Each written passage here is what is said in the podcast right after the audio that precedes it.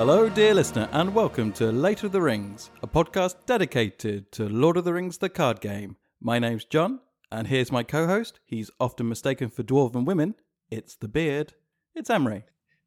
Good afternoon. that actually has happened before, but I don't want to talk about that night. oh, bad memories. Bad memories. oh, dear. So, h- how are you? How have you been? I'm not too bad.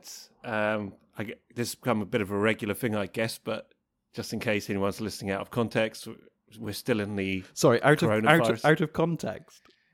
out of context. Is that right? Out of, out of time, out of a time context. I think I meant. So, of, they're going to listen to this as a music podcast. Sorry. Might still work. yes. It, Um, but we're still we're still in the throes of the coronavirus lockdown. So as you were, lots of spare time on my hands. Uh, but it's been the same old, same old. Really, I've I've um I've got rid of Sky TV. good for you. So it's been about a week now where I basically don't really have much TV available in the house, which has been kind of great actually and quite liberating in a weird way. What it has meant though is I actually went back and rewatched the Hobbit films. Um, I'm sorry. you know what? I'd only seen them once before in the cinema, and I, to be honest, I didn't really think they were that great. And I thought they were really overlong and Yeah, I I don't know. Just felt like it should have just been one film, really, and all of that. Um, but you know what? Watching them again, they were actually miles better than I remembered, and actually really quite enjoyed them. Oh, well, that's, oh, that's great. Um, Yeah, the uh, the sixteen hours, the sixteen hours just flew by. it was. I didn't watch the extended ones. I mean, uh, it's amazing what you can find enjoyable when you can't leave the house. yeah. if I've got no television, there's nothing to do. I'm not allowed to leave. Okay, and I've got access to free Hobbit films. They're great. No, Um, well, I, I enjoyed the Hobbit films to the point that I enjoyed spending more time in Peter Jackson's Middle Earth, but I completely agree that it was overlong. It should be just one film for one enjoyable short story. And yeah, three films, whew, too much. yeah, I, I, I actually totally agree. But I still think they're good films. Looking at them again, Okay. Um, I think they were, they were a bit disappointing, I think, the first time. But yeah, watching them again, it was, yeah, lots of fun. And some of the things I thought were really kind of long and boring and, and drawn out too much. Actually, looking at them again, I think that's how I just remembered them, if you know what I mean. Yeah, I do. I do totally. Yeah, maybe maybe they're worth a rewatch for me as well. Then, I mean, the thing is, it's a tough act to follow, isn't it? After uh, after Lord of the Rings, which is Yeah. quite quite possibly one of the greatest works of cinema of all time. Well, and that's in context. Indeed. so and actually yeah so I, I so i thought i'd go the whole shebang so i started watching those as well so i watched the fellowship of the ring Traditional. Start with the first one. Yeah, I think that's the best way.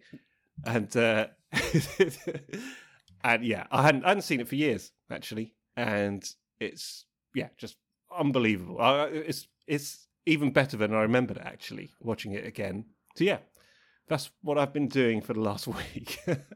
Quite Lord of the Rings focused for the last week. Very nice way to spend your time, if you ask me. How about your good self? Well, also very Lord of the Rings focus. I've been editing a podcast of epic proportions. Yeah, last uh, last episode was quite the mammoth job, but um, yeah, it turned out all right in the end. We could have split that into three podcasts of equal length. Yeah, yeah. Just to flesh it out.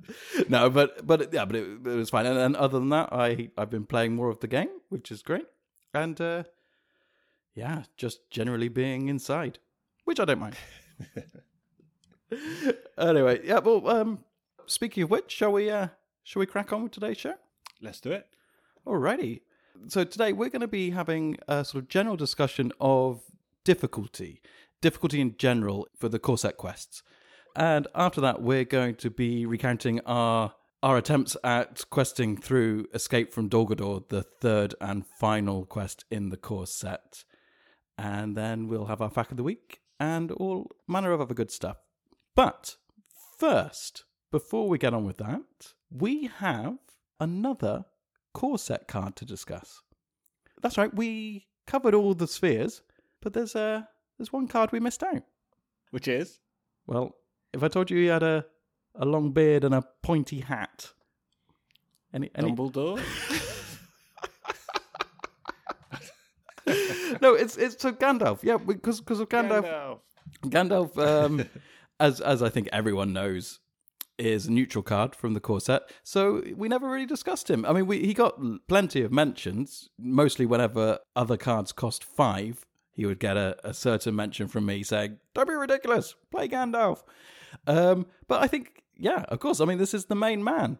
We we really can't not discuss this card. So before we crack on with the main body of the show, let's let's have a quick look at this guy. So, Gandalf. He is a neutral ally. He has a cost of five. He has willpower of four. He'll hit for four. He'll defend for four. And he has four hit points. You should really cost four if you ask me. But um, then you'd hate all of the cards that cost four. Good point. uh, so it's Gandalf. He is an Istari. And it says, at the end of the round, discard Gandalf from play. Boo. Uh, but he has a response.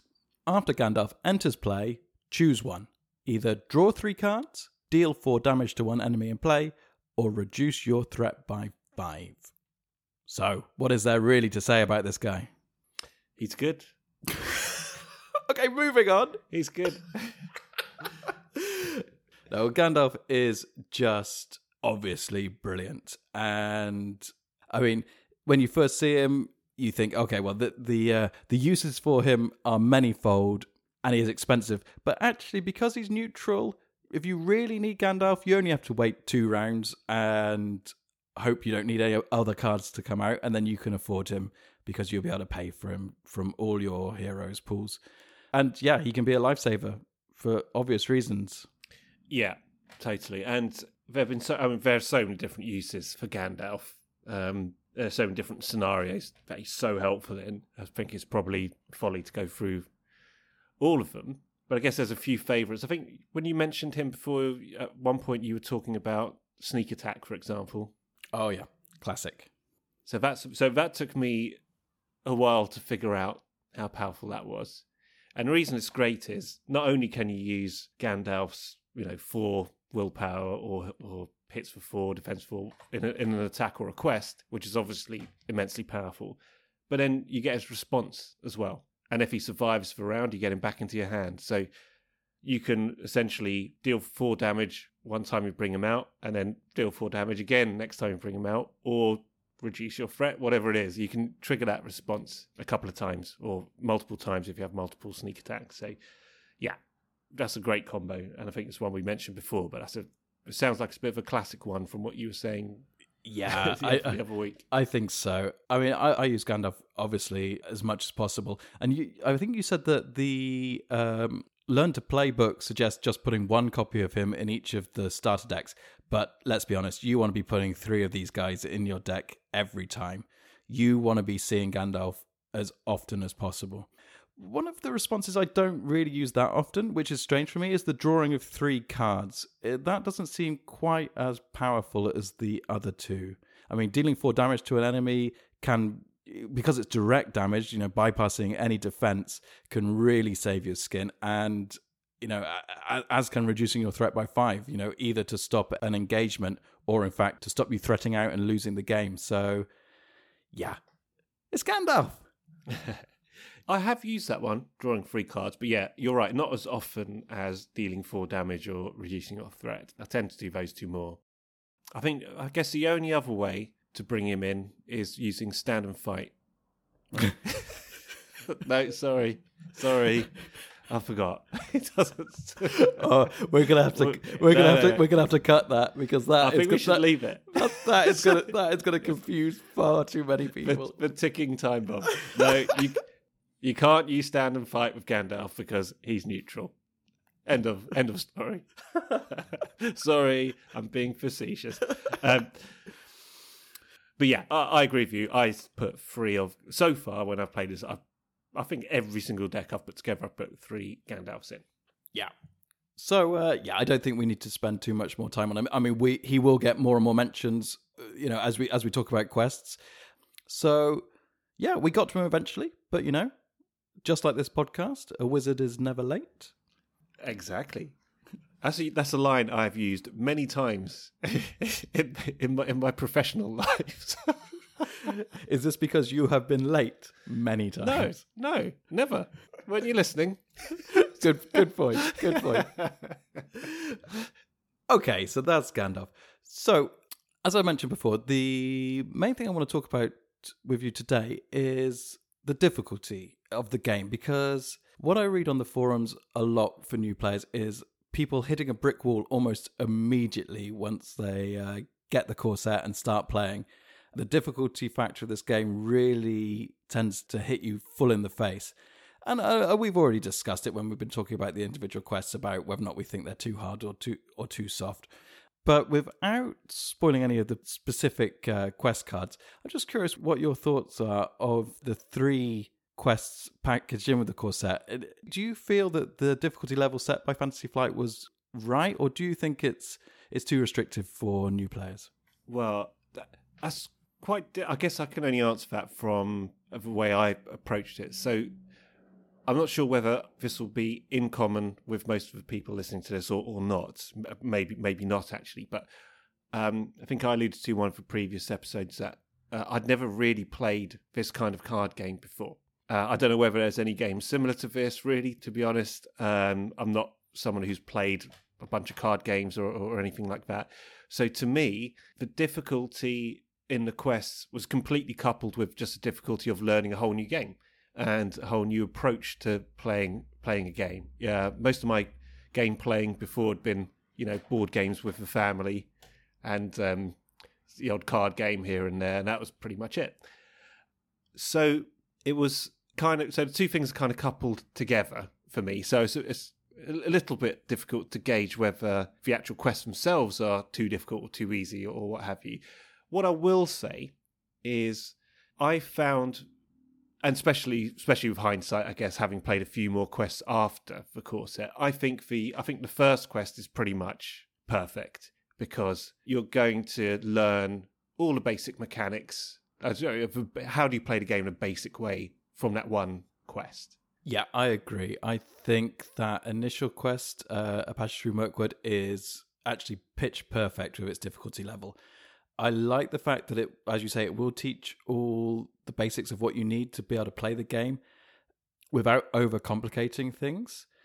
And I also like the fact that it isn't an instant win.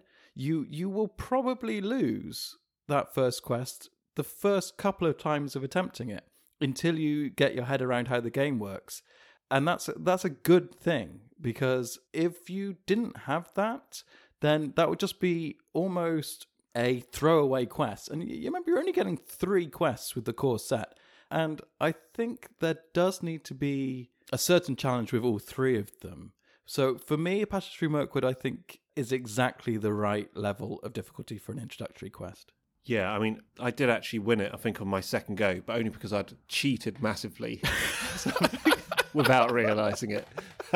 but no, it did, it did take me a few goes to win it properly the first time. And it took me ages because each time I was learning, oh, what was the correct order of things or how do these things work together? And so it did take a long time. So I think if you mixed in any kind of deeper mechanics or different elements of gameplay into that quest, it would probably be quite overwhelming, I think. So yeah, I agree with you. I, I think that's pretty much perfect. And the other thing I'll say for it is as we sort of gone back and played these core sets through in the last couple of weeks, um, actually it's not it's not a gimme passage through Mirkwood. There are still some nasty uh, cards in there, and you can come a cropper actually playing playing that quest. So it's not like you can put some super powered deck together from from later on, I guess, and just walk through it. But Oh, absolutely. I mean, if I, you I- use your core set, just just for fun, I've made some uh, some crazy decks and just blasted through it in two rounds. It's uh, it's quite fun.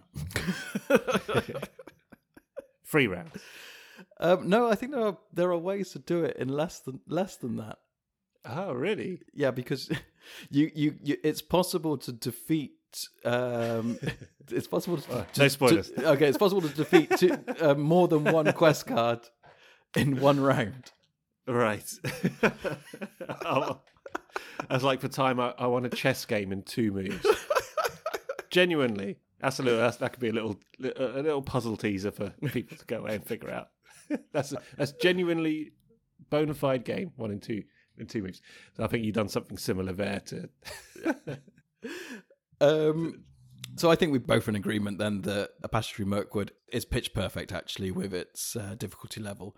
Um, oh, by the way, we're not going to mention what Fantasy Flight rate these difficulties as because they are notoriously all over the place. With oh, is that right? Oh yeah, there's, there's, there's so I think we're just going to basically ignore that and just discuss the difficulty in broader strokes. Um, so journey along the Anduin. Now, uh, as as I think most people are aware, I struggled with this when coming back to it for the podcast. Um, well, basically until I constructed a deck which could beat it fairly easily, but I really had to think it through again. I, it, it certainly wasn't a case of just grabbing the deck that I'd used for a passage through Mirkwood and then I could sail through that one because I now know how to play the game better. That quest really, really gave me some problems. Yeah, I remember the, the and I think I might have mentioned this when we went through that quest last time, which was the first time I played it. And well, again, I guess we're not going to give away kind of any details here, but what happens right off the bat made me think, oh my god, how am I going to how am I going to do this? This is impossible. So you've just so you've eventually got through passage through Mirkwood, where it teaches you how the game works, but then it does teach you a little bit about the spheres as well. Um, you know, you do have to think about that as you as you sort of play it through. But then the challenge that's presented right at the beginning of Journey Along the Anduin is, yeah, at first it's like, oh, blimey, is this, is this what this game is now? it's like, so you taught me the basics. Now we're going to throw something at you. Uh, and when I first looked at it, I, I was thinking, oh, God, I, I, I don't have a clue how to figure this out. But that really made me then start to think about how you put a deck together. So I think using those sort of pre-configured decks you mentioned earlier, which come in the how to play uh, or learn to play guide, um, I think once you've passed that first quest, I can't really see how they're going to work with Journey Along the Anduin or or Dol Guldur. So They're just not, I think. yeah. So so for me, I think it was if the first quest was about teaching you the basics of a game and an introduction to the spheres, for me the second quest is really about how you overcome specific challenges and how you put together decks with different abilities, the cards with different abilities to be able to do something which you wouldn't think you'd be able to do. Uh, so so it makes you think about how the cards work together uh, and what kind of control you can have over the situation. I think once I'd learnt that, uh, to be honest, I've only figured out one way to beat it using the core set cards. but uh, Well, you should definitely you should definitely go back and try again. Then I mean, it's not for me to tell you how to get enjoyment out of the game, but as you could see from the deck that I used compared to the deck that you used, it does show that there are many ways to skin that particular cat. So I think there is there is benefit to go back and try and beat it in different ways. yeah, I, I I totally agree with that. And I, I've done I've maybe not for that particular quest, but there have been other quests and in the further APs in the next cycle, which I've done as well, where I've gone back and done it using, you know, a couple of, if I've done it, let's say with leadership and spirit, maybe I'll go back and try it with tactics and lore or something like that. And I think there's definite value in doing that for sure. Well, I think actually that's the key word value right there because what I think is important to remember is that when you buy the core set, you get a bunch of player cards and you get only three quests.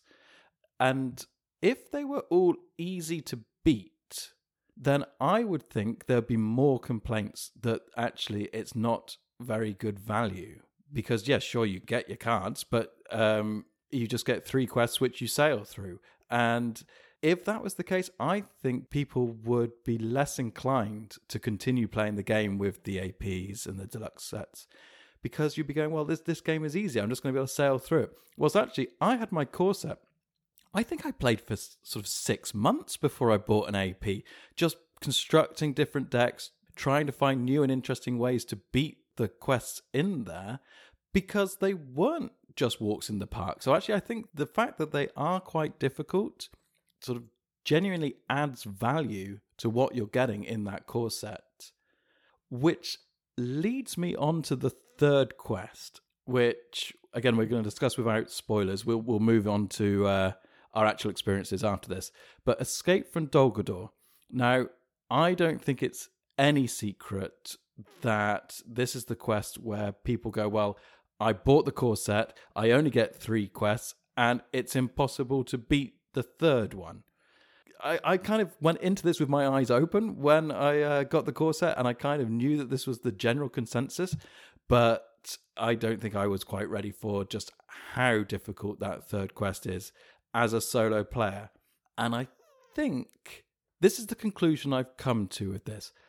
I don't think when Fantasy Flight put this game together originally that they ever conceived it as a purely solo game. It happens that the solo players embraced it, and actually, it is by far, in my opinion, the best solo game on planet Earth. Um, but I think at the time of their first production of it, I think they believed it was a uh, a two player cooperative game at its heart. So the difficulty ramps up from quest one to quest two in two player, but also works beautifully in, in one player. But Escape from Dol Guldur, I actually think is nigh on impossible as a one player experience. But I don't think we should be putting the blame onto Fantasy Flight here for making a game that is too difficult. I just think they didn't quite perceive how the game would be played. But is it is it a is it a problem? Is is that something that people have I don't know complained about or? Well, I think perception about. Well, I think the problem is that Lord of the Rings, the card game, has now found its place as one of the best solo games there is. So a lot of people just play it solo. I mean, I, that's that's how I play it the majority of the time, and then I, then I play it with you as as and when we can. But for most of the time, I play it as a solo game, and I know that that's where a lot of people get their enjoyment from because it is such a good solo experience. So because it gained this reputation of being such a great solo game, a lot of solo players picked up the core set and found that they couldn't beat one third of the quests that are supplied with it. Yeah, I mean, my experience with this one is, oh yeah, it, it's when you play on your own, it's rock hard. It's, it's really, really hard. But when it is it rock hard or is it impossible? I mean, it's not necessarily okay. Maybe that is well. That I mean, with I'm, I'm talking with cards from the core set. Yeah. Well, first, just before going to that, what I will say is the impression I got from this one, just as I thought the second quest was built around overcoming obstacles and figuring out how spheres work together um, and putting together decks. Uh, the impression I got from this was how to play two player and how to create two decks which are going to so not rather than two spheres in one deck, but two separate decks which are going to work well together.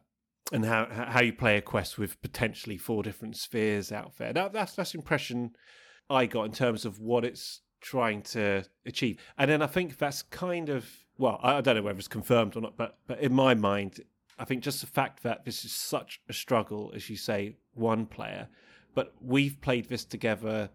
I think three times in total. Twice just this past weekend. We're going to talk about those experiences shortly. But then one time also was one of the first times I ever played a few months ago. And I think we playing two player, we've beaten it three out of three times. Yeah, we have. Yeah. So that straight away for me is some kind of evidence. What I found playing the solo though, uh, in just using the core set cards, is there have been sometimes I've done it where it's just been overwhelming as oh my god, I'm just dead. Or you just quickly figure out that you're going to fail. but you normally try and see it through anyway.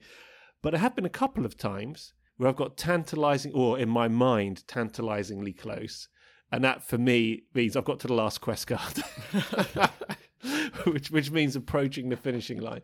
But I, I, I, yeah, I never did it. I never did it solo, and that was very much a rarity. Get, getting near the end, you know, getting some way through the last quest card was very much. I think like literally like twice.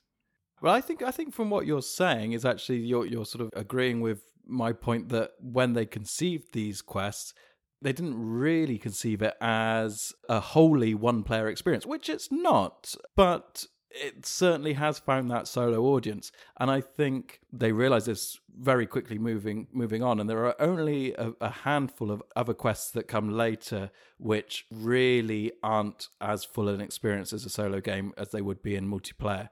But this one, I, I think you're probably right, was designed to sort of show how two decks work together in, in order to overcome the quest.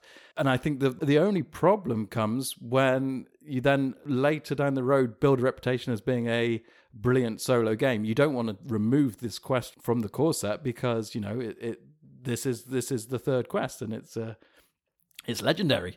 Um, it's a challenge, right? I mean, yeah, well, it, well, it certainly is a challenge, but I just think you should be going into it with your eyes open. If you are looking for a solo experience, there is a 90 to 99% chance you are not going to be able to beat that final quest with the core set cards. Yeah. I've never looked sort of, you know, looked it up online or anything like that, but I'm certain that there will be some people out there who've done this, who've completed this. Oh, there are. Just there using are. the core set. There are, yeah. So it must, you know, I guess you need some luck and you need to pick pretty much some there's probably a very small combination of decks you can put together to really get into it, or, or some. I, I, I don't know, but I think there there must be a way. Is what I'm saying. Well, there certainly is, but if you do look online, what you'll find is you'll find these decks which are put together with a certain collection of heroes, and then they'll say something like, unless. Um, I'm trying not to give away spoilers. They come with some sort of prerequisites that, as in, if during setup, if X, Y, and Z doesn't happen, then you should just start again. Now yeah. that that is not how I want to play this game. You know, it, it, it I don't I know. know. You, I know. I know what you mean. Or I guess what you're saying is, if X, Y, and Z happens, it makes it more of a challenge. But rather than say if X, Y, and Z happens, it makes it impossible. Uh, that's well, that's for is that what you're trying to say? But pretty much, it does make it impossible. Yeah, I mean, that's, that, that's, that's what I'm saying. Yeah, that that's the thing, and and so basically, you mentioned, oh, there must be some decks out online that can beat this quest solo with just set cards, and there are. But then they they state up front, but if this happens during setup, swipe your board and start again. Yeah, that's what I was saying. So you need for luck as well and pro- and not just there. There'll be different parts throughout the game where you need some serious luck to go for you. I should imagine for this to work as a one player. Yeah, those couple of occasions, I have got that last card and got some way through that last quest card. I did have a lot of luck. the right things came out of the deck and the right shadow cards, you know, and all of that kind of stuff. So yeah, yeah, it's it's it's a, it's, it's a tough nut to crack. Let's say it certainly is, and we'll, we'll, we'll wind this uh, we'll wind this section up in a second. And I, but I, I don't. I would like to say I don't think it is too difficult. No, but it, it's blatantly designed as a two-player experience. That third quest. So if you yeah. if you are as I was coming to this game as a purely solo experience when I first started out, I think you just have to draw a line under it. And as as did I. I played the first two quests over and over and over again, and then I occasionally play the third one. And then I eventually just drew a line under it and went, okay, I'm just going to get some more APs until I can play this two player. And then I did with you, and we beat it first time. Or can you? And I've never done this. Actually, are you allowed to do this in a game? Are you allowed to use two decks on your own? Yeah, in one player. Well, there's no, there are no there are no rules. Um, yes, of course you can. You can basically what is it's what's known as playing double fisted. You wipe that smirk off your face. you reminded you reminded me about Dwarf Night again. um, anyway, go. Um, so, and that's basically you as one player can play acting as two players. Now, I never do this, but I'm certainly not against it. If that's how you get more enjoyment out of playing the game, then go ahead. You know, for me, it's just too much going on. You know, you have to remember who is technically the first player. Is it your left hand or your right hand? Um, and left fist or right fist. Exactly. So yeah, I can imagine it getting quite. Uh, I guess. I guess for you probably need a fair bit of space as well. That's Just for sure. a practical point of view to play it. And of course, you take away that sort of certain element of not really knowing what's in each other's hands, and because yeah, I was, Sorry, that's why I was, that's why I was going to say I wasn't sure whether it was something that's that's allowed because I guess there's if you play two player, there's only so much you're allowed to say to each other. But if you're playing one player with two hands, you automatically by default know everything. Yeah, So it's, so it's a different level of difficulty. for sure. And like I say, it's not for me, but I know there are plenty of players out there that play like this. And sure, if you if you enjoy the game like that, then go for it. And actually, you'll see on forums when talking about um, Escape from Dol Guldur that most people's sort of go-to answer is try and beat it uh, double fisted. It might be yeah.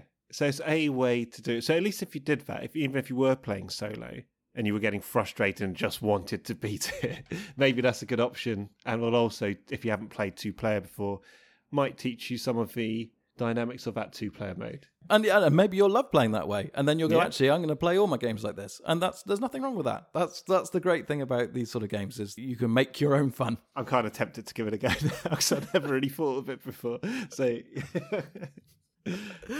So, just in conclusion, then about the uh, this sort of discussion on difficulty, I actually think it's pretty much spot on. I mean, I do think the ramp up from a passage through Mirkwood into Journey Along the Anduin is shockingly steep, but I kind of love that. I love that idea that you have a kind of pretty difficult introductory quest, and then boom, welcome to the game. yeah, I mean, I've never really thought about it was right or wrong or whether it, before. But what I will, all, all I'll say about that is, with the level of difficulty they were playing that core set solo, it kept me completely absorbed and got me really into the game. So I think from that perspective, I think they've nailed it.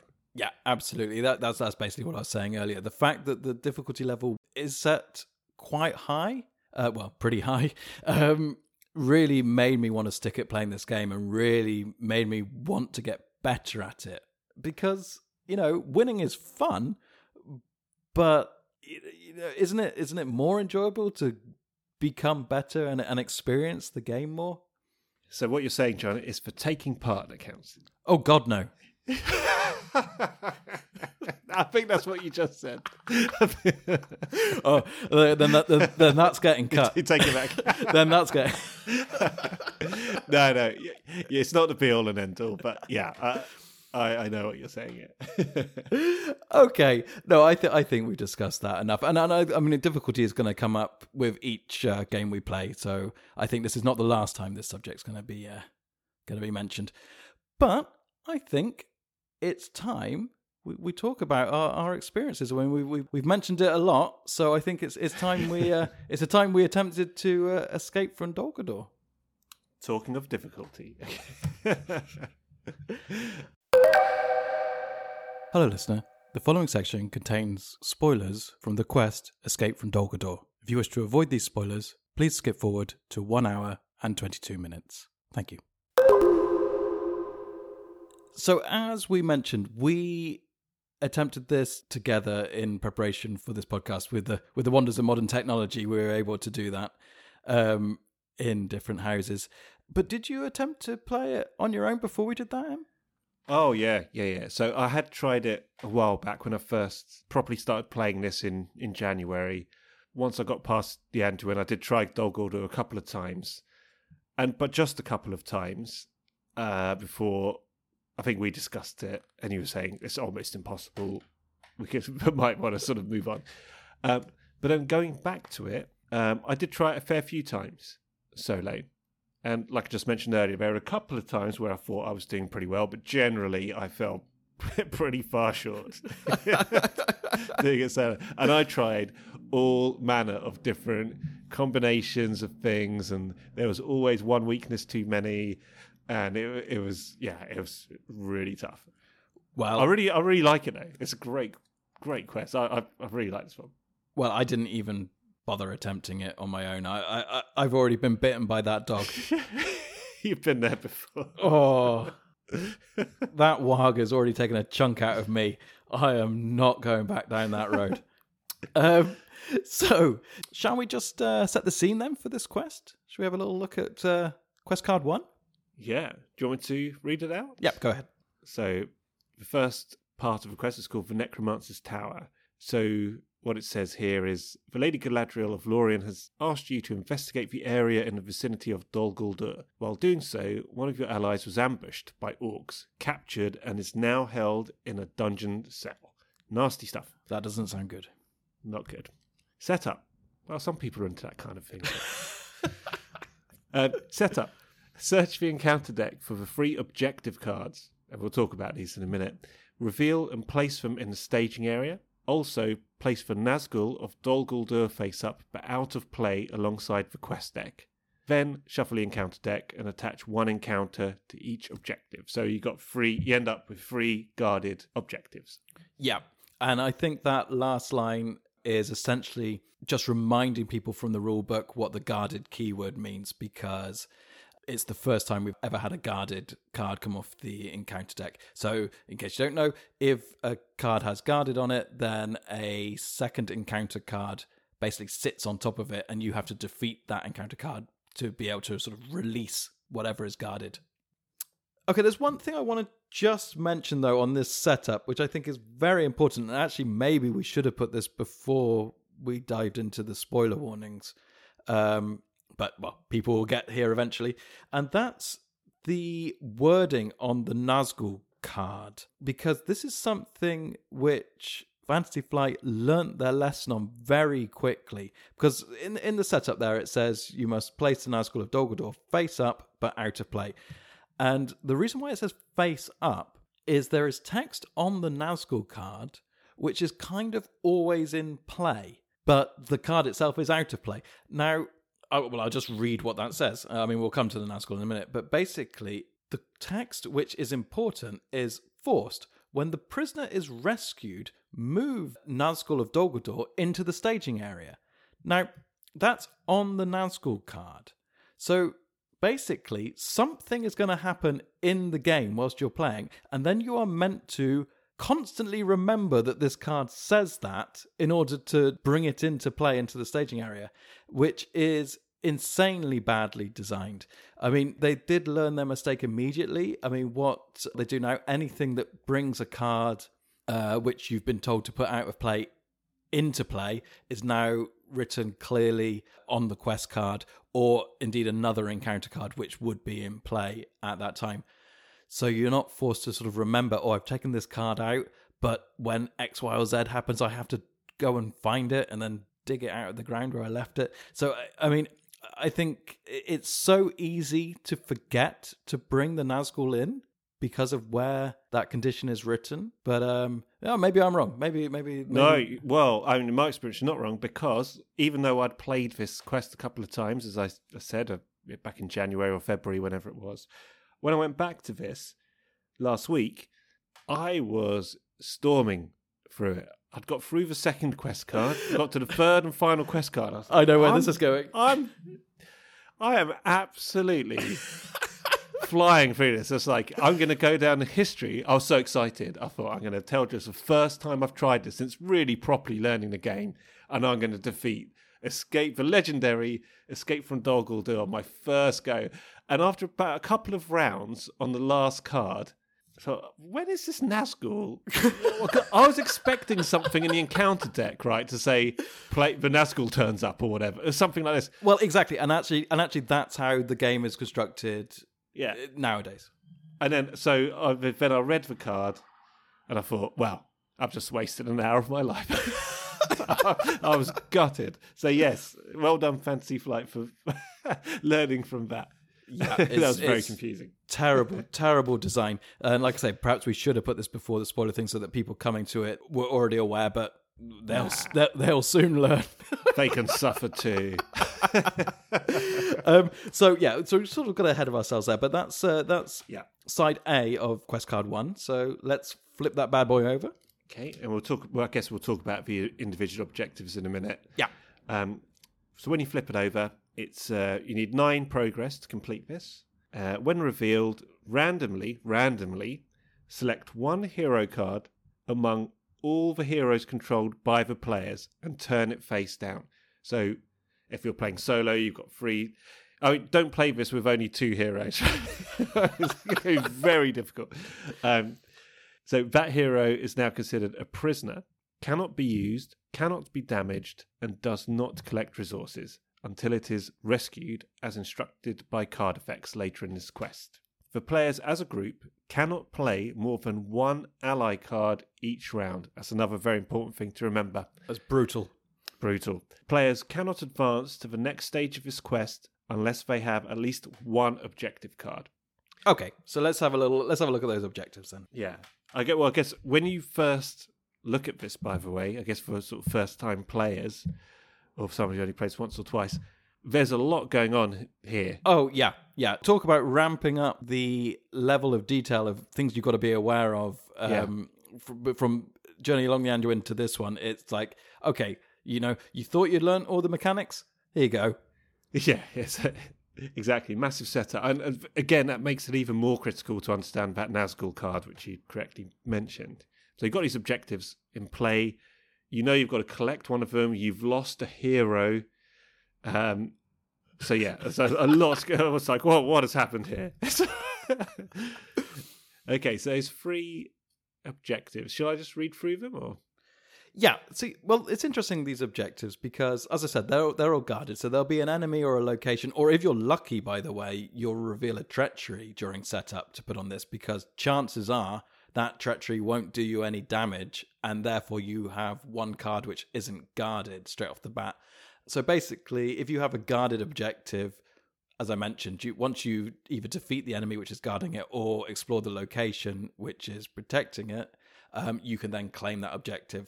And there's nearly always some sort of clause for how you do so. So, and I, I was thinking about these ones, and I was thinking at at first I was thinking, oh god, they're just so sort of random, and they don't really their clauses don't really represent what they are. And then I reread them again just before coming on to do this podcast, and I thought, actually, no, maybe I've spoken too soon. So do you want to maybe just read them through? Uh, yeah, sure. So it's not in any particular order, just random. Uh, the first one I've got in my hand is Gandalf's map. This item is guarded, as we discussed, and it's restricted. So that means when somebody picks this up, they can only have one other restricted attachment on their hero. Action raise your threat by two to claim this objective when it's free of encounters. When claimed, attach Gandalf's map to a hero you control. Counts as an attachment. If detached, return Gandalf's map to the staging area attached hero cannot attack or defend. So that's going to be the theme of all three of these. There's going to be some kind of nastiness which happens because of the effects of each one. So that one you can't attack or defend. Yeah, so thematically on this, like I say, at first I was thinking these objectives, they're not thematic in the slightest. But I guess with this one, it's not too bad. It obviously takes two hands to hold this map. So you're not attacking and defending. Well, uh, for me, it's, it's, it's somebody who's, you know, t- telling you the way to go. They're the navigator, aren't they? They got the map.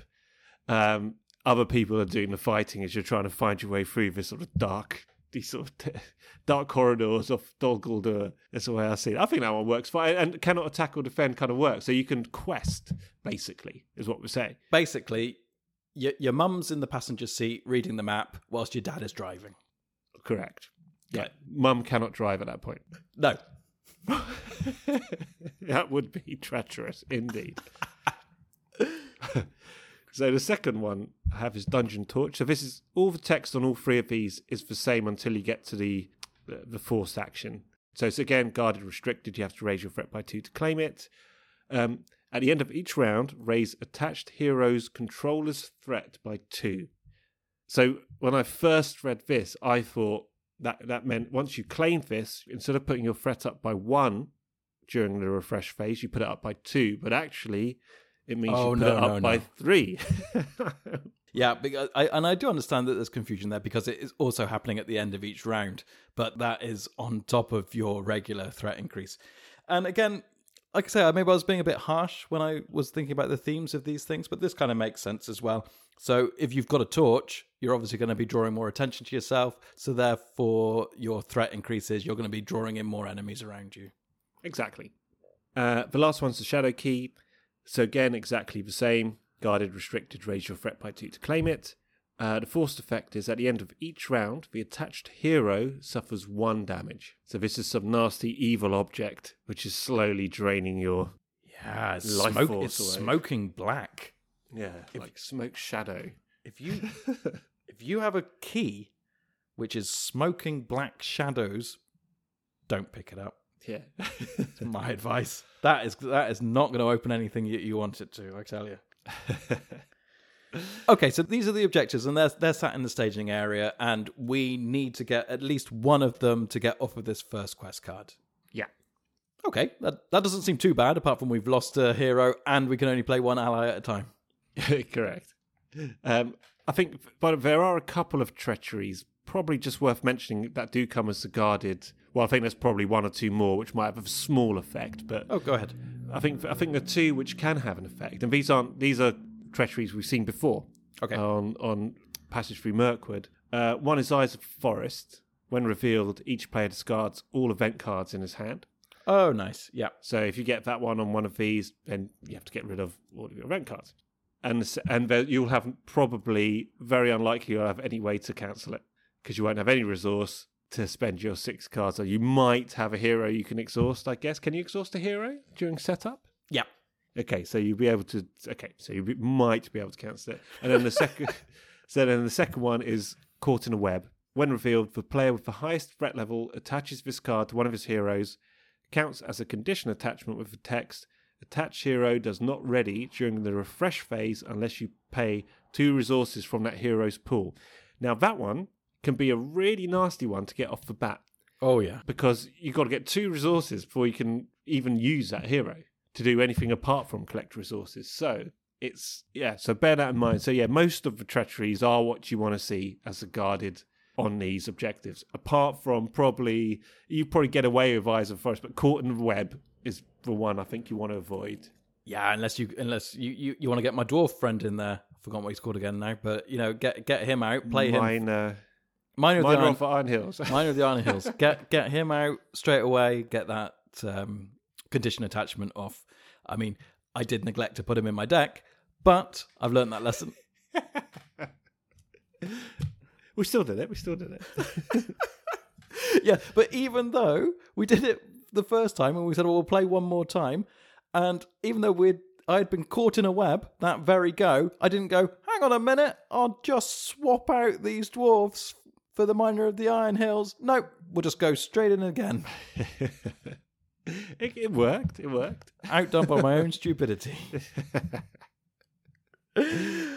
okay, so this is, you'd think this is not too tough because it's only nine quest points on this card, but that missing hero can really, really hurt you. And I don't think we'll keep banging on about how difficult this is if you try and play it one player because I, I, we've certainly covered that. But just, just you know, just to imagine if you've lost a hero, it's going to be nigh on impossible to quest enough and fight enough to be able to get past this card and and, and proceed with with any real gusto.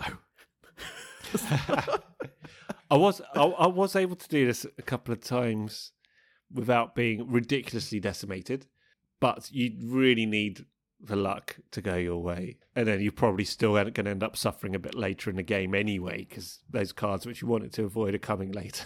Yeah, So- exactly. I th- I think from now on we'll just we'll just presume you are playing this two player. Okay. Um, but we did struggle a bit. I mean, just to get through this, I think it's because you have to really communicate about which ally you can bring out. Because Yeah. as a group, you can only bring out one ally per round, and that takes quite some thought and uh, some tactics are involved here of, of knowing the right time to bring out the right hero. Uh, because there are some pretty nasty guys out there that can really slow you down. Yeah, I mean, is it worth just saying as well that what this is talking about when it says you can only play one ally, that's during the planning phase where you're playing at, at the same time you're playing attachments, etc. You can bring other allies into play through card effects. Yeah, because then you wouldn't be playing the ally; you would be playing the the uh, event, for instance, which would Yeah. then bring an ally into play, which is that that that difference. Right, exactly. So that's one thing to bear in mind for for new players. I think there, if you do have something like um, I don't know, stand and fight, for example, you could use that to to bring out an additional ally. Sneak attack. Or sneak attack is another one. Uh, I can't remember if there's any more in the core set, but but yeah. Anyway, there's a couple of ways you can do it. Yeah, yeah. I, I wouldn't rely on it though. no, no. Um, yeah, I think you're right. I think I think it's happened each time we played. So I, I, to be honest, I couldn't really remember the very first time we played it No. way back, which was literally like my the second game I'd ever had on on, on this. Oh, that was nice of me, wasn't it? Yeah, Play this game. It's quite fun, isn't it? Right, sit down. I think We're playing Escape from Dol Guldur. I think we did the core set. I think that was why we did it. I think we did all, all, all three. Ah, yeah, that's likely. Yeah. Um, but yes, I think what we, yeah, as you were alluding to earlier, I think what we're finding on here was you were getting to a point fairly quickly where it's like, oh my goodness, this could get overwhelming any second now. And then we just managed to get over the crest of that wave and then seemed to sort of take a bit more control of the game. I think I think that's what happened both times Yeah. we played this week together. Yeah. Both times we defeated it. That was the same experience, I think. Yeah, because I think, I mean, like I say, the encounter cards actually from the Dol Guldur set aren't that bad. I mean, there are there are a couple of nasty enemies. I mean, there's a Nazgul in it, um, but and we'll we'll come to those in a moment. But the cards which you have to bundle in with that, which is basically the uh, Spiders of Mirkwood, and I think the uh, the Orcs, the Orcs- one. yeah, the Orcs from Dol Guldur. There are some really nasty guys in there. I mean, we've already spoken about them in, in previous episodes, but uh, like Chieftain Ufthak is in there. Uh, the Beastmaster is in there. Um, oh, I think didn't we? Ungoliant Spawn. Yeah, I was going to say, didn't we get Ungoliant Spawn as a surge from during setup? so we ended up with we ended up with three uh, three guarded objectives, and one of those had surge on it. So we got Ungoliant Spawn for good measure, just before we'd even lifted a finger. And we've got a, an old favourite of yours and mine, the Hummerhorns. Oh. Oh yeah, we got the Hummerhorns. We got the Hummerhorns from like from from the first round as well. So it was, that was just a race against the clock. Just had to sit there. Yeah, so like I say, even though there aren't that many particularly nasty enemies or locations in the Dol Guldur set itself, the other enemies that come along for the ride, ugh, ugh. So, And we've What- got our favourite Necromancer's Reach. oh, that's your favourite. And- and- I, yeah, I don't, I don't, I don't, I don't understand how one treachery can cause you so much grief so many times. Although, having said that, in the last game, it was it was you who was more in. It, we had to get rid of cards. We'll talk about this in a minute. Put them to because we were scared of Necromancer Reach killing your characters rather than mine. If if you recall. Absolutely, we we were in trouble, and I was playing with Denethor. I was basically playing with the same deck that I played with uh, for Journey Along the Anduin, and it was basically okay. We were using Denethor at the end of each round to see what was coming next, and then there was Necromancer's Reach. It's like no. to the bottom of the deck, but it's like, well, no, maybe we can. Put it at the bottom of the deck.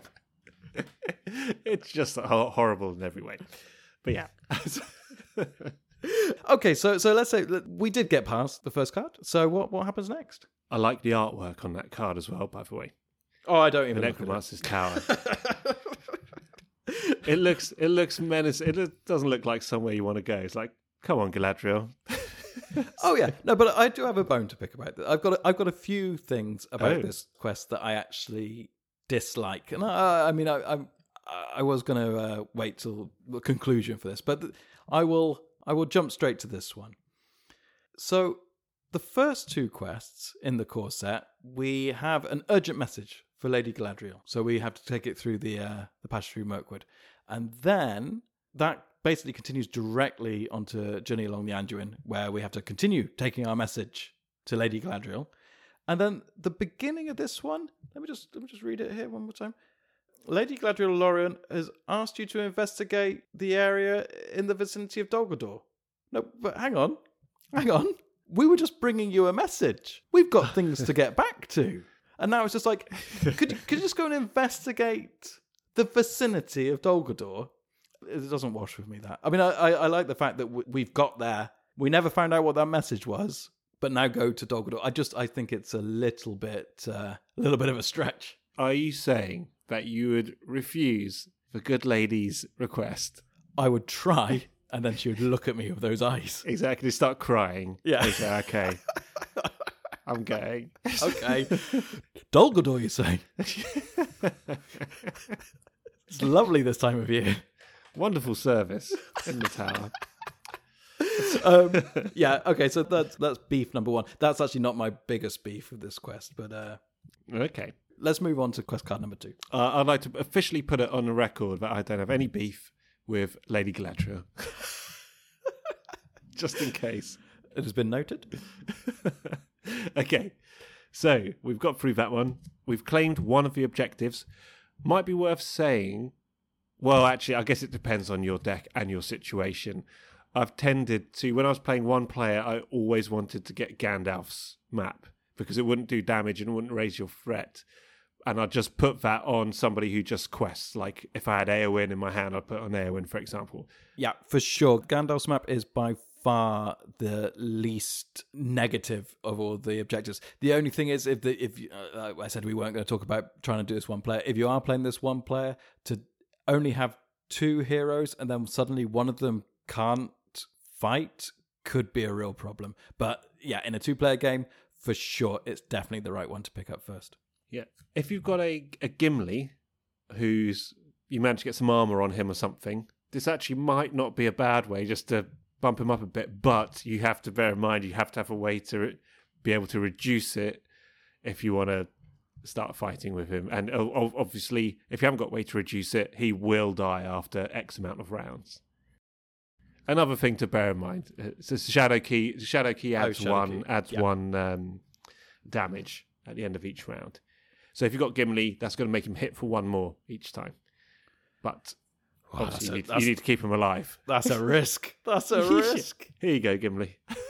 Just carry that. G- Gimli, hold that. I'm getting, I'm getting He'll weak. be all right. I'm getting weak, but weirdly, I'm getting strong. he just gets more desperate. It's the adrenaline. That's what it is, isn't it? With Gimli, the more you damage him, the more angry he gets. Okay, so quest card number two. Quest card number two. So this is through the caverns. Finding a hidden entrance to the dungeons of Dol Guldur at last, you attempt to make your way through the caverns beneath the hill, searching for your imprisoned friend.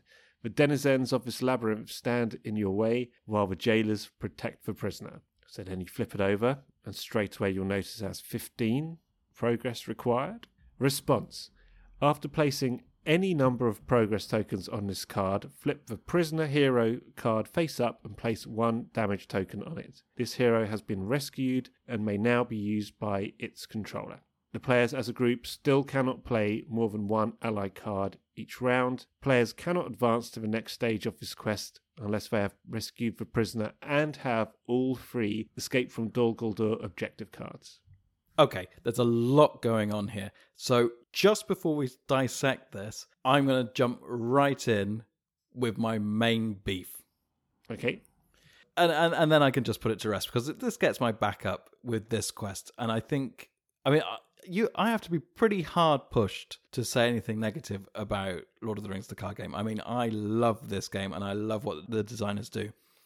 But I think with this quest, particularly, there's a few things which just don't add up. And the main one for me is that whilst you are going through the caverns looking for your prisoner, it's still perfectly possible to travel to the mountains of Mirkwood. It's also perfectly possible to travel to the Great Forest Web. And this just doesn't make any sense to me thematically. It's like I'm going through the caverns, I'm looking for a prisoner. Oh, I'm up a mountain. And I think it's very rare actually, and this is this is a big compliment to the game designers. It's very rare in this game that that sort of situation occurs. Nearly always the locations of how you travel through each quest are very thematic and it, it, it does continue to work no matter which stage you're at. But with this one particularly, it, it just takes me out of the whole experience. And with that in mind, I find that whenever I play this quest, I treat it much more like a a puzzle that needs to be solved rather than a thematic experience, which is a shame because that's what I really love about this game. But then sometimes, yeah, that's just the way it is, I guess. Sometimes you just have to solve it. and not worry too much of the, the fact that you're uh, that you're you're deep in the caverns of a of a tower and now you're up a mountain. Yeah, I think that's I think that's probably a fair point. Um, so I think the locations which do come in that Dol Guldur set are fine. Yeah, they work. Yeah, because I think there's a there's a tower gate or something is in there. Um, I think I think the only other one is Endless Caverns. that's right, and that that of course that is completely works. That that's exactly right. But it's yeah, I think there there are four other locations in here, and I'm just trying to see if I can find a, an excuse for each of them because I I didn't really yeah I, you're you're right. There, there is something a bit odd about being in a dungeon, then suddenly going to the mountains of Mirkwood. Or there's the enchanted stream, which I can sort of maybe there's a stream that's running through the caverns that could work. But yeah, no. But uh, and like and like I say, I'm I'm nitpicking, but that's only as a compliment to how well the designers do in I would say ninety percent of all the other quests, where the theme runs through it perfectly, and in this one, it's kind of like, oh, they won't notice, but I I, I did notice. yeah, there's Enchanted Stream, Necromancer's Pass, which is kind of Dol Guldur, uh, so you can kind of make a thing for that. I guess, yeah, for the two you mentioned, I think other two you're talking about, so it's Mountains of Mirkwood. the ones you mentioned are the ones you're talking about. Just want to make that clear. Um, so, so one is the, the Mountains of Mirkwood, the other one's Great Forest Web, yeah.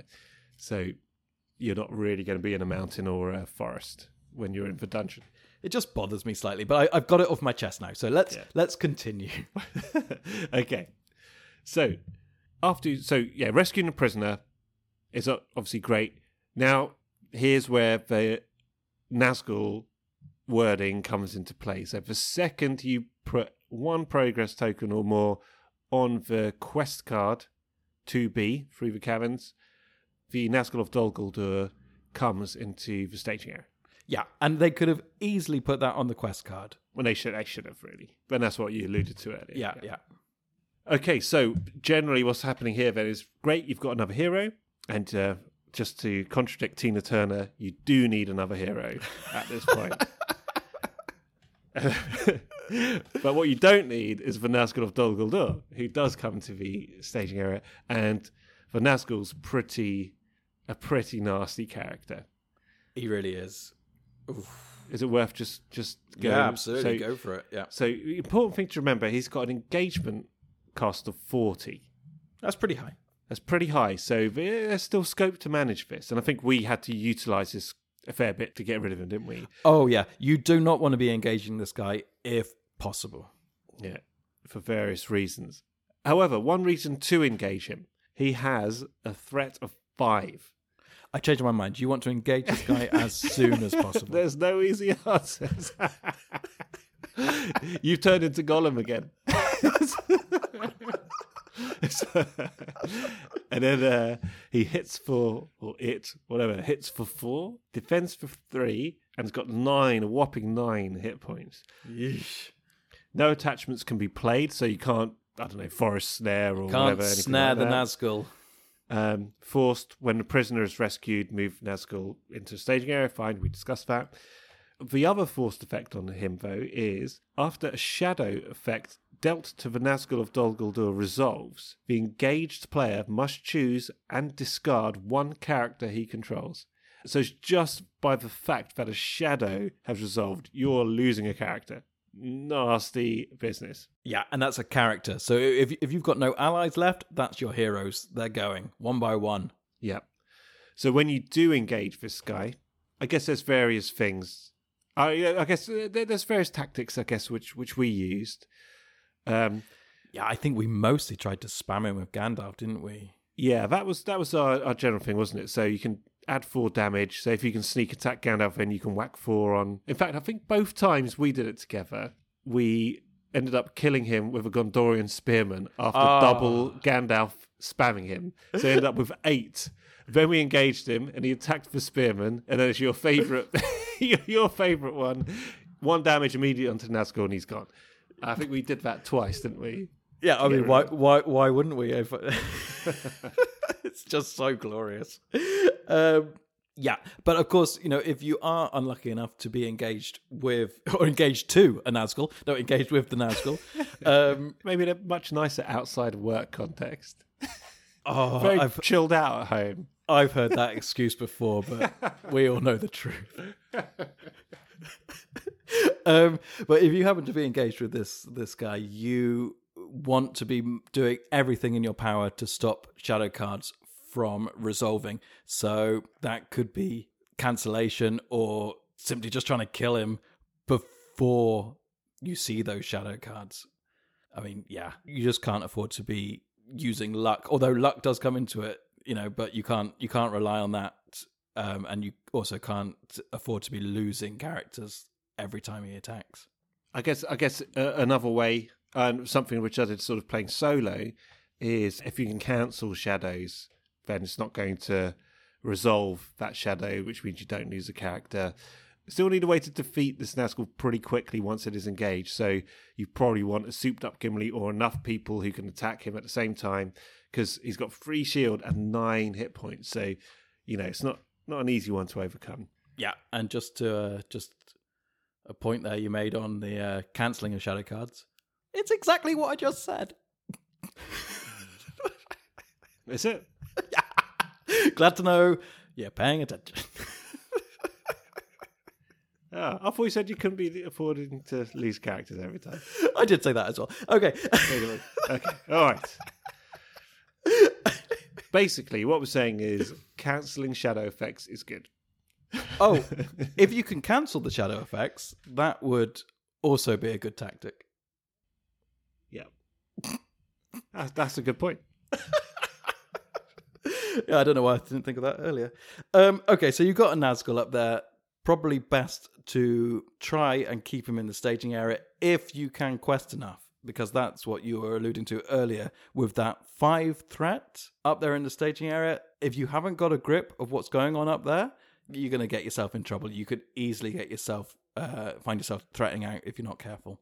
Yeah, totally. So the Nazgul, yeah, I mean, defeat it as soon as possible, and then guess the main tactic then is to make sure you have enough threat left in the bank to be able to claim those objectives and then move on as soon as possible. This is another thing that makes it harder for one player as well. Because once you claim all three of these objectives, that's six threat you've got to put to one player. At least if you're playing two player, you can spread it around a bit. So Yeah. four for one, two for the other. Um, obviously not possible with um, uh, on, on a one player game. I mean, actually, this is a game which gets increasingly easier the more players that you have. I mean, if you had a three or four player game, Yeah, yeah, totally. Yeah. it, it really wouldn't be a problem, especially it wouldn't be a problem to lose one hero at the beginning, and it certainly wouldn't be a problem to spread that threat increase out. Can you do three and four player games? Yeah, you need two core sets. Okay. All right. Okay, so to get through this this quest card, uh, you don't actually need to defeat the Nazgul at this point. But I think we found that it's better just to get rid of this guy as soon as possible for the reason you just said. He's either causing you five, threaten the staging area, or he's engaged you and he's really nasty. But what you do need to do is claim all, all three of these of, of these cards. And once you've done that and got your 15 progress, then you move on to the final card. Did you have anything more to add to Through the Caverns? no, no, no. So the last card is Out of the Dungeons. Via the mountains of Mirkwood. You could do. My geography's not great, so. Um, following a thread of sunlight, you discover a cavern opening leading out through the side of the hill. Stationed outside the cave mouth, however, is a large group of orcs. So you flip the card over. Just need the seven to get through this. Forced. At the beginning of each quest phase, each player places the top card of his deck face down in front of him, as if it just engaged him from the staging area. These cards are called Orc Guard and act as enemies with one hit point, who hit for one and got one shield. Players cannot defeat the stage while Nazgul of Dol Guldur is in play. If this stage is defeated and Nazgul is not in play, the players have won the game. Yeah, a lot going on again, eh? Yeah, so let's come to those orcs in a second. One thing which I do kind of like thematically here is you've escaped, essentially, you got out of a dungeon, you just got to get past these nasty And to get out of the dungeon, you had, you had to use these objectives. You had to use the map, you had to use the torch, and you had to use a key somewhere. But once you're out, you don't need these anymore. Yeah. So you don't need to still have these objectives to complete the quest. That's a good point. I because the reason I know this is because, or the reason it came to my mind rather was when I was playing this one player, and I one of those couple of occasions I did somehow manage to get to this last card. I was thinking, how am I going to? Because I was about, I was about to go to threat fifty on both occasions. That's how I ended up uh, losing both times. Just didn't have enough time. I then thought, well, actually, can I just get rid of these? So I looked up how can you just discard an attachment if you don't want it anymore? And actually, I don't think you can. I think No, if you have you a can't. restricted attachment, you have to fill up with two and then play another one, and then you can choose to get rid of one. Yeah, that's the only way.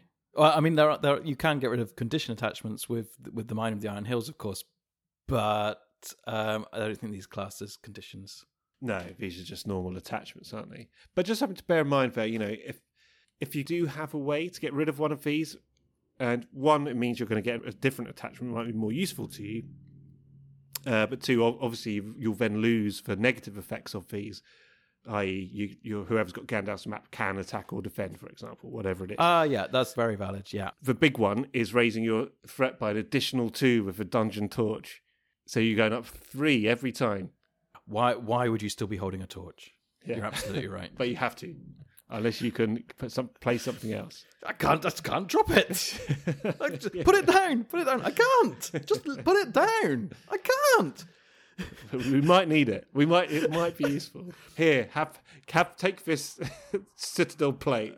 We are literally out of the dungeons. Ah, I can't do it.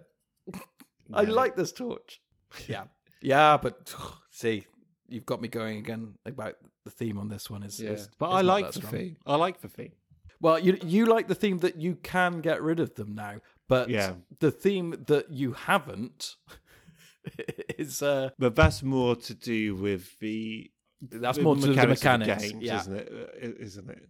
So it's, it's like a challenge, you know. Such as it's just something to bear in mind. You can get rid of these if you've got other attachments, and they Yeah. can help you out. Yeah. However, what you do have to do is ensure that you've defeated the Nazgul. So hopefully you've done that already. But if not, you've got to do it here. Highly recommend just getting rid of him in that during stage 2. Don't let him hang around. Having said that as well, though, I, I, I totally agree. When we played the second time, we finished the encounter deck right on this last card. If we had, well, basically, we had to shuffle the Nazgul back. Luckily, we had Denethor who could check it, but it could have been a case that we ended up with a Nazgul again. So Oh, if you yeah. do kill him early and you're getting through the cards on the encounter deck, there is that chance as well you could get him again, but it's definitely worth taking the risk, I think.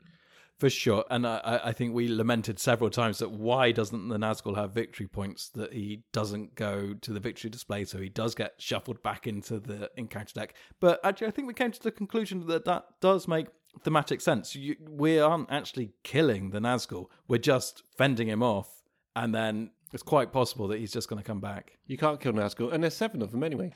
True. Nine. More true. okay. So I guess the last thing just to bear in mind on this one is that both times we won this, we just did a huge quest because we'd killed the Nazgul already and just got through this straight away. That's what Yeah. we did. This third quest card did not cause us any problems on either time, and I think Yeah. what did we quest for on that last uh, that last Twen- attempt? 20 something, wasn't it? Something ludicrous. But if you're not in that position, which is likely as well, I guess, then you have to deal with these Orc guards. And that's similar to one of the locations that you can get in here as well. Is it the Tower Gate, is it? Yeah, Tower Gate also creates Orc guards. Yeah. Which is a, yeah, a similar thing. But the Orc guards, I mean, they're not that difficult. Just a reminder, you need to take the top card of your deck and put it face down in front of you, and then that becomes an enemy where you have to just sort of remember that it, it's one, one, one, basically one defense, one hit, and one attack. They're not difficult to get past, of course, but it is just another enemy you have to knock off. I think the worst part about it is it's taking cards from your deck that you may well need. Yeah, agreed. Uh, They can cause a problem. I mean, this definitely caused me a problem playing one player where I was struggling to. I, I was trying, I'm trying to remember the exact situation now, but I was struggling to get that much questing for whatever reason. I think I was decimated from a whole bunch of battles. I was always on the edge, you know. And then actually, after a couple of rounds on this, I think I threatened out in the end anyway. But I think these guys actually did cause me a problem because I couldn't get rid of all the enemies I had. So it's just an, an additional attack with a shadow you're going to get every time unless you can take them out. Yeah, you just need to be able to weather the storm and plow through this. I mean, I think actually this quest gets easier the more you get through it. I mean that that initial that initial quest card is pretty tough, you know, because of all the things that the encounter deck can throw at you straight off the bat. That second quest card is particularly nasty. It's balanced slightly because you get your last hero back, but then you get the Nazgul. I think the third one, if if you have got to the third card, you should be able to get past it without too much trouble. But I'm talking two player. Yeah, exactly. Yeah, two player. That's right. Yeah. Yeah. So so, I mean, it's, this is difficult for me because, like I say, I I don't like to ever say anything negative about this game because it really, I think it's wonderful and I love it and it's such an important part of my life. I sense a, a but. Yeah. I, re- I like this quest. But go on, go, go on. I just don't think this quest is very well thought out. I think it's, and this is not to do with the difficulty. We've we've talked about that ad nauseum, and as you know, we've beaten it three for three together. So actually, the difficulty is not a problem for us. Uh, also, it seems. I just think it's not very interesting, and I think there are way too many additional mechanics on every single quest card. I think it becomes overcomplicated, especially for new players. That there are there are there's reams and reams of text on every quest card, on every objective. I think the quest itself doesn't warrant this much complexity. The rewards don't equal the uh ah sorry my cat just jumped up onto the hello boy um so yeah i don't know maybe i'm maybe i'm being a bit too harsh but yeah it's just just my opinion and, and I, I have to be honest Fair enough. Um, I quite like the fact that it's complex, just in the same way that, as we discussed earlier, the, the, the second quest, Journey Along the Anduin, suddenly presents this huge challenge about how you actually defeat it.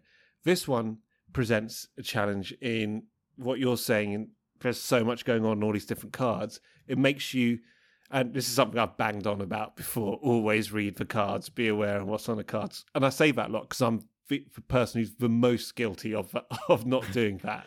That's that's why I make the point. Um, yeah but that's true but it, it, it shouldn't you- it shouldn't be a chore though should it I don't really find it a chore. I I found playing this quest just makes, or especially before I really learnt what the quest was all about, it just makes you get into that mindset of managing it and not being overwhelmed and making sure you are aware of, of what's happening with each card and think, oh god, I actually know if I do that, I didn't think of this, and how am I going to claim that objective? Actually, I haven't got anyone to do it, and it's it's um all all of that kind of thinking. Um, because I think what, once you've played this a couple of times, and you only have to play it a couple of times to really to really get there. Then I think when you do, and we'll come to this obviously in future episodes, when you start doing the the next cycle, you don't really see anything quite as as complex as this, maybe, or, or maybe you do. or Maybe I'm not remembering correctly, but it doesn't stick in my mind because it. I think this kind of gets you used to it. Yeah, I think it beats you down. no, but I, I- do understand what you're saying. But I think as you go into the next cycle, there are new mechanics and they are interesting. I think they just streamline it. I think they, they learn what bits to add and when. And I think this one, they just went, okay, this is the introductory quest. This is the sort of tougher thematic quest. And now here's everything else. And um, yeah, for me, it just misses the mark slightly. Fair enough. And you, you've, I guess, got more experience of the future quests as well to compare that. That's against. true. I mean, I mean, it's it's it's maybe not fair to talk in hindsight about it, But well, no, no, I think that's fa- that, that- I think that, that's that's fine. That's that's fair because I think we'll have probably people listening to this as well who are kind of revisiting uh, rather than playing for. The, it's not only going to be first time people. I think. no, So, absolutely, yeah. so I think that's that's fair. That's a fair comment. I think. Did we want to discuss any of the other cards? Um, well, t- to be honest, There's only a couple. yeah, I mean, if there's anything you want to go over, that's fine with me. I mean, like I said before, for me, the encounter cards that we haven't yet seen in this deck weren't really the trouble. I mean, there's one particularly nasty guy, the Dungeon Jailer. I don't know if that was someone you were gonna you were gonna bring up. that was the one I was going to mention. All right, well let's let's let's, let's, let's have a let's have a word with the jailer, shall we? so the jailer has an engagement cost of 38, only one threat, hits for two, three shield, five hit points. So he gets nastier as you go down. Yeah. Quite, quite difficult to sort of take down. Is a Dol Guldur Orc forced if Dungeon Jailer is in the staging area after the players have just quested unsuccessfully, shuffle one unclaimed objective card from the staging area back into the encounter deck. So if you've got Gandalf's map or Shadow Key or Dungeon Torch or, or two of them or all three of them in the staging area, and you do quest unsuccessfully, and this guy's also in the staging area, one of those is disappearing into the encounter deck. It's so nasty. Yeah, that can be really, really. That can put the kibosh on your on your whole quest if you're not if you're not Yeah. lucky. Yeah, if the dungeon jailer is is in the staging area, you've got to either engage him as soon as possible or find a way to get rid of him because or just make sure you quest successfully, but you know, you never really know. Agreed. So yeah, just just want to bear in Yeah, I, mind. and I think that was the only one I really highlighted because actually I think it's all the other nasties that we've mentioned in the last two episodes which are the ones that really come and get you. I mean, there's some, there's some real favorites in there. um, okay, well, I, I don't really have that much more to say about this quest, uh, um, but uh, well done. We got through all the core quests. yes, we did, and uh, yeah, a great great introduction to the game. Yeah, yeah, fantastic. Um, okay, well, if you don't have anything more to add on that, I think we'll we'll move on to our uh, our fact of the week. Okay. Yeah, still don't have a jingle there. Okay, so our uh, our fact of the week is the moment where we uh, we go through the FAQ in order and see if there's anything that causes any discussion or any questions or whether or not it's all clear and uh, and it all makes sense. So this week, the fact of the week question: When do and this is in quotes after this enemy attacks forced effects like those on Chieftain Ufthak and Wargs resolve? And the answer to that is these effects resolve immediately after step four of enemy attack resolution.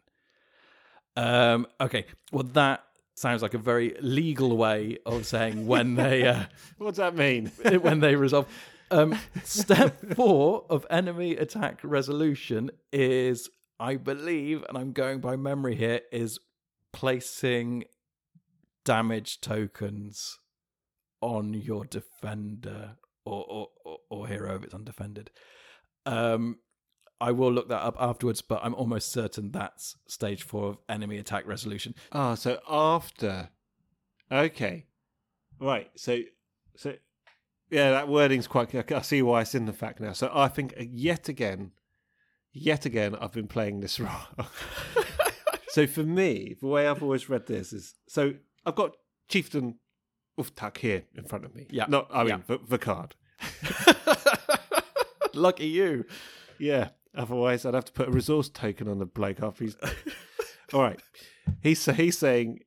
So he's not saying anything. What it says on his card is forced after Chieftain Ufthak attacks, place one resource token on him. Now, I didn't see that as he attacks, you resolve his attack, so his attack is over. Therefore, that is now after he's attacked. Yeah.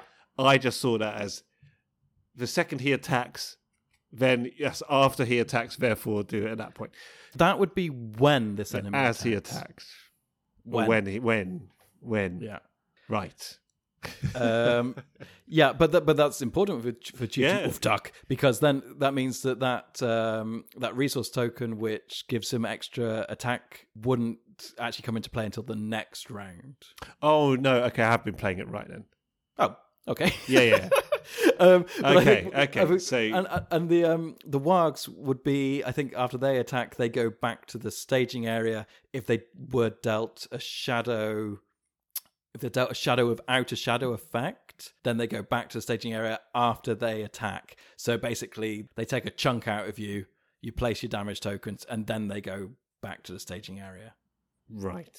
So I mean, the yeah, I guess it does need clarification, but I think, uh, yeah, I, I guess it's there because were people.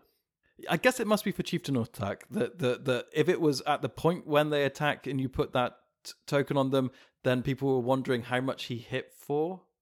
I guess. Yeah. So I, I like I said, I, I interpreted this both ways. I thought after he attacks meant li- literally the moment he attacks, but Yeah.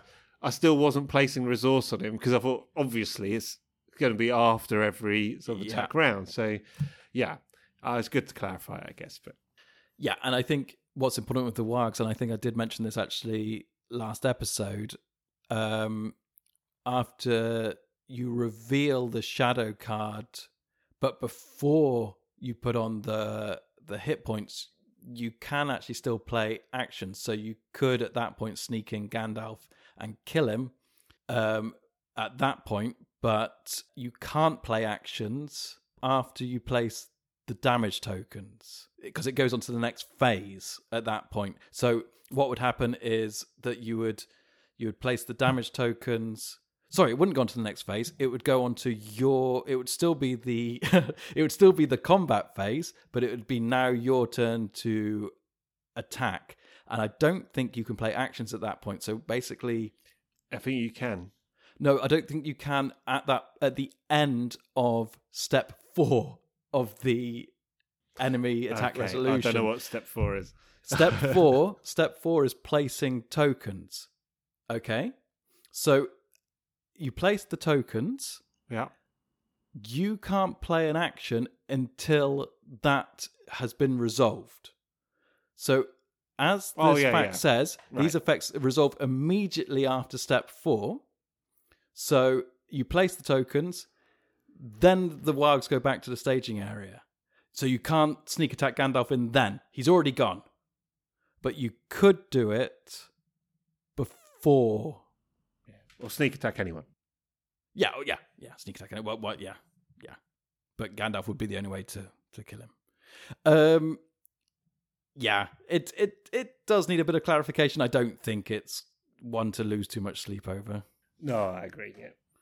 Alrighty, so it's time for the regular part of the show where we we like to share the love and discuss some other sort of online resources for Lord of the Rings, the card game, which uh, which are out there on the on the World Wide Web. And this week, um, I'm going to discuss about my love of old maps because I love maps in general, and I love the maps of Middle Earth. I mean, I just think uh, the original uh, Lord of the Rings atlas that was that was created, and um, I mean Tolkien's original map, of course, is it's just a thing of beauty.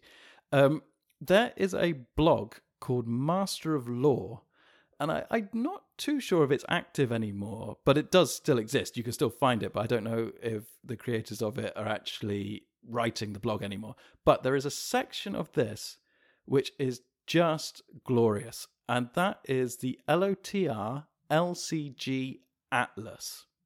Now, it's not completely up to date. I think they got as far as Heirs of Numenor Deluxe Box, but basically, they have taken the Atlas of Middle Earth and broken it down to every quest up until the Heirs of Numenor, and you can explore the maps and whilst clicking on locations on the maps it will bring up the encounter cards and the quest cards of the locations in which the the game is taking you to.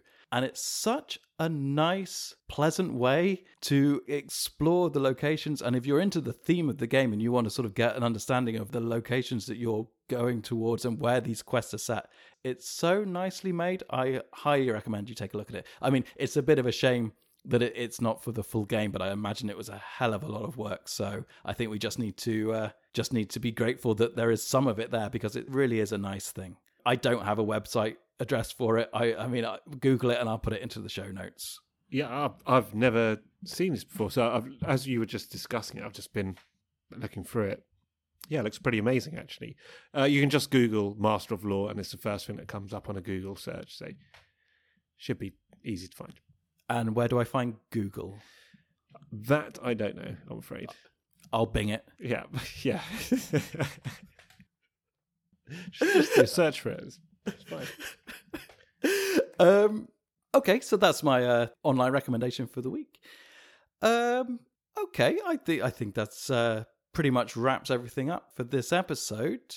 We are actually going to take a little bit of time off, so there'll be a bit of a break now before the next episode. It gives us a bit of time just to uh, gather our thoughts, play a bit more of the game, and uh, just take a bit of a breather. Uh, but don't worry, we will be back. And when we come back, we'll be playing the first AP in the first cycle, which is Hunt for Gollum. So if you want to, if you are playing along with us, that's the one you want to be getting refreshed on. Ready for that next episode. Refreshed or readied? Uh, either or. I still can't figure it out. um, so there are a few ways you can get in touch with us. We have a Twitter account, which is at Later the Rings. Uh, you can get in touch directly via email at latertherings at gmail.com. And we have a Board Game Geek thread, which I'll put a link to in the show notes. So with that, I would just say thanks once again for listening and take care out there. Until next time. Bye.